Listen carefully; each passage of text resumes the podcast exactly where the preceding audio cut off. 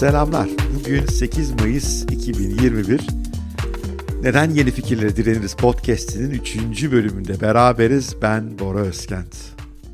Dün yeni fikirlerin biraz dandik olma durumundan bahsetmiştim. Bugün ise iki zihni engelimizden bahsedeceğim. Yeni fikirleri hakkını vermek, anlamaya çalışmak, onların gelecekte neye doğru evrilebileceği konusunda sağlıklı öngörüler geliştirmek konusunda bizi engelleyen. Bunlardan ilki inançlarımız. İnanç demek bizim dünya hakkında bir görüşümüz var. Mesela kripto paraları düşünün. Biz para nedir konusunda bir görüşe sahibiz.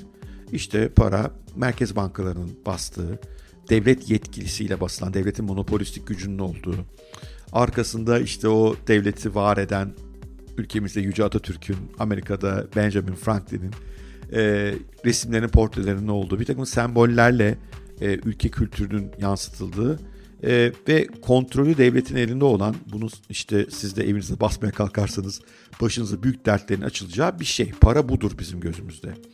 Ve bu paranın e, işlediği bir de ekonomik sistem vardır. O ekonomik sistemde Merkez Bankası vardır, e, ticari bankalar vardır, Merkez Bankası ile ticari banka arası ilişki vardır, o bankaların bize kredi verme şekli vardır.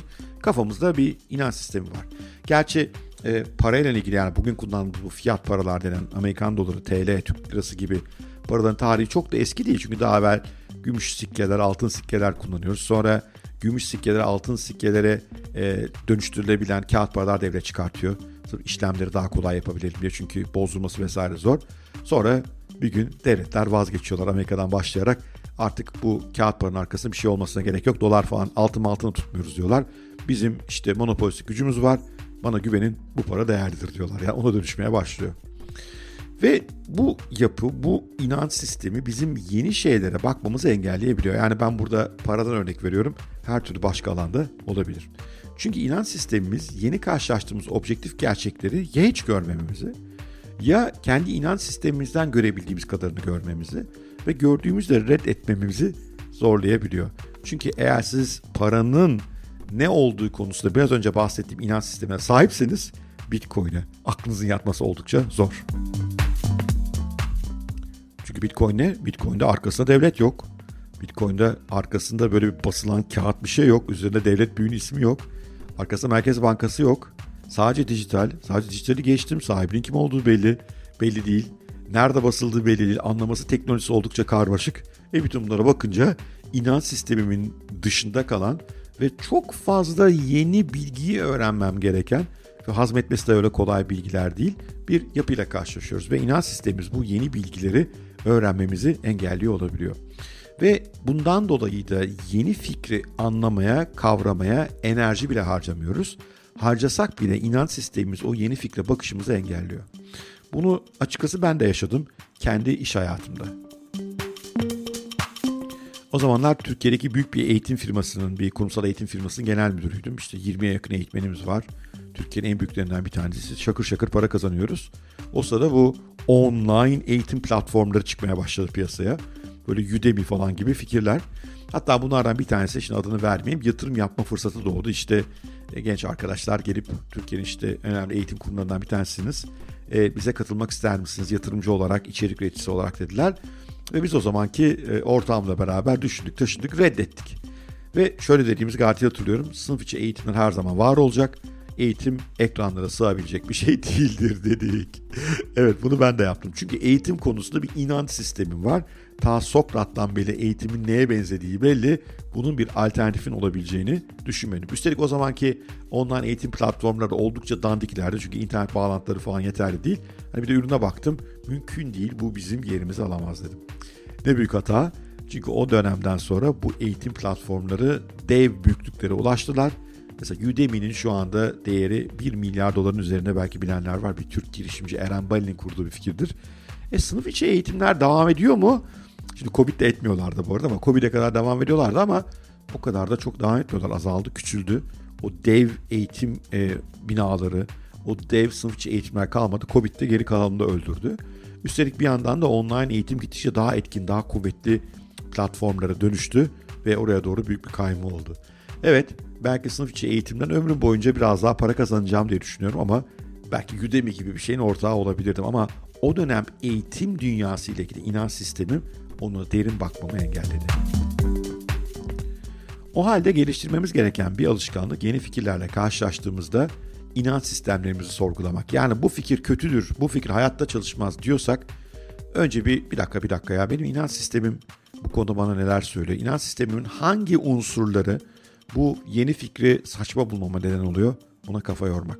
Ve inanç sistemlerimizi işte işimiz konusunda, pazarın işleyişi konusunda, para konusunda, eğitim konusunda buradaki örneklerde olduğu gibi e, zorladıkça aslında yeni düşüncenin çok da kötü olmadığını görmeye başlayabiliriz ve o zaman o fikri daha derinden anlamaya, neler getirebileceğini görmeye daha fazla kafa yorabiliriz. Nitekim online eğitimler eğitimin demokratikleşmesi, daha fazla insana yayılması konusunda müthiş iş gördüler ve ben de bunları şu anda çok yoğun şekilde kullanıyorum ve sınıf içi eğitimden çok daha ölçeklenebilir yönleri var. Sınıf içi eğitimler ölecek mi? Muhtemelen hayır. Bunda tadı ayrı ama öbürünün ölçeği yanında bunun adı bile geçmez. O yüzden belki bunda bir tamamlayıcı unsur olarak görmek ve o zaman yatırım yapmak gerekiyordu. Ah o kafam benim. Onu nasıl kaçırmışım? Niye? Çünkü inanç sistemim yeni fikri görmeme engel oldu. Kör oldum fikre karşı. Şu anda pek çok insanın Bitcoin gibi yeni fikirlere kör olmasına benzer bir şekilde. O halde inanç sistemlerimizi sorguluyoruz. Ama yeni fikirlere direnmemizin tek sebebi inanç sistemimiz de değil. Bir başka sorun daha var. Zaman. Geleceğe bakamıyoruz. Hepimiz hep bugüne veya çok kısa vadeli geleceğe bakıyoruz. Mesela Bitcoin'de işte hep şu tartışma döner. Hocam bu hiçbir yerde kullanılmıyor. Siz ne diyorsunuz? Bir kere hiçbir yerde kullanılmıyor değil, kullanılıyor. Evet çok fazla yerde kullanılmıyor. Bu doğru ama geçen seneye göre epey daha çok yerde kullanılıyor. Yani eğilime bakıyorum ben, trende bakıyorum. 10 yıl öncesinde hiçbir yerde kullanılmıyordu. Zaten bir koleksiyon parçası gibiydi. 5 yıl önce çok az yerlerde kullanılıyordu. Son 1-2 yıldır çok atak var. PayPal'da, Visa'da, işte Square'de e, bir sürü ödeme platformunda ciddi bir ödeme aracı olarak kullanılıyor. Visa Mastercard gibi araç e, platformlarda ödeme aracı olarak kullanılabiliyor. E, Bitcoin'i teminat olarak gösterip kredi alabildiğiniz yerler var. Bitcoin'i teminat olarak gösterip borçlanabildiğiniz yerler var. Bitcoin'inizi faize yatırabildiğiniz yerler var karşısında geri elde edebildiğiniz. E bunun hiçbir daha önce yoktu. Ve bunların çok büyük bölümü son 1-2 yıl içerisinde hızlanarak hayatımıza girmeye başladılar. O yüzden bugüne değil trende bakmanız lazım. Çünkü eğer trend daha fazla insanın o ürünü, o hizmeti kullanacağına dair işaretler bize gösteriyorsa ilerisi o ürünün çok çok çok parlak olabilir. İşte çoğumuz bunu kaçırıyoruz. Trendlere bakmıyoruz. Geleceğin nasıl evrildiğine, şekillendiğine bakmıyoruz. O küçük pazarların, küçük de olsalar hızlı büyüdüklerini aslında fark etmiyoruz. Mesela etikli otomobillerden aynı şey geçerli. Hala dünyadaki toplam otomobil satışın içinde etiklerin payı bir hala az. Ama her yıl %100 büyüyorlar. Her yıl %100 büyüyen bir şeyin matematiksel olarak ne kadar etkin bir büyüme modeli olduğuna aklınız şaşar. O yüzden bakmaya çalıştığımız şey bu tip eğilimleri anlamaya çalışıyoruz mutlak rakamlardan ve bugünden ziyade ve bu eğilimlerin var olduğuna ve kuvvetlerine dair kanıtlara bakmaya çalışıyorum. Ve bu kanıtlar varsa o zaman nereye gideceğimiz belli. Bir de bilim kurgu seviyorum. Çünkü bilim kurgu aslında bir işin içinde kurgu yönü var elbette. işte orada kahramanlar olacak, savaşlar olacak, bir mücadeleler olacak. Ama bir de bilim yönü de var. Ve bazı kaliteli bilim kurgu filmleri mesela Azınlık rapor, e, raporu Tom Cruise'un. E, mesela Interstellar, Yıldızlar Arası. Bu tip filmlerde aslında bolca bilim var. Ve bu filmlerdeki bilim bize geleceğin nasıl şekilleneceği konusunda ciddi ipuçları verebiliyor. O zaman da şunu yapabiliyorsunuz. Bakıyorsunuz bugüne, bugünkü ürüne. Sonra bilim kurguda gördüklerinizi hatırlıyorsunuz. Acaba bu ürün o bilim kurgulardaki geleceğe doğru bir adım olabilir mi diyorsunuz?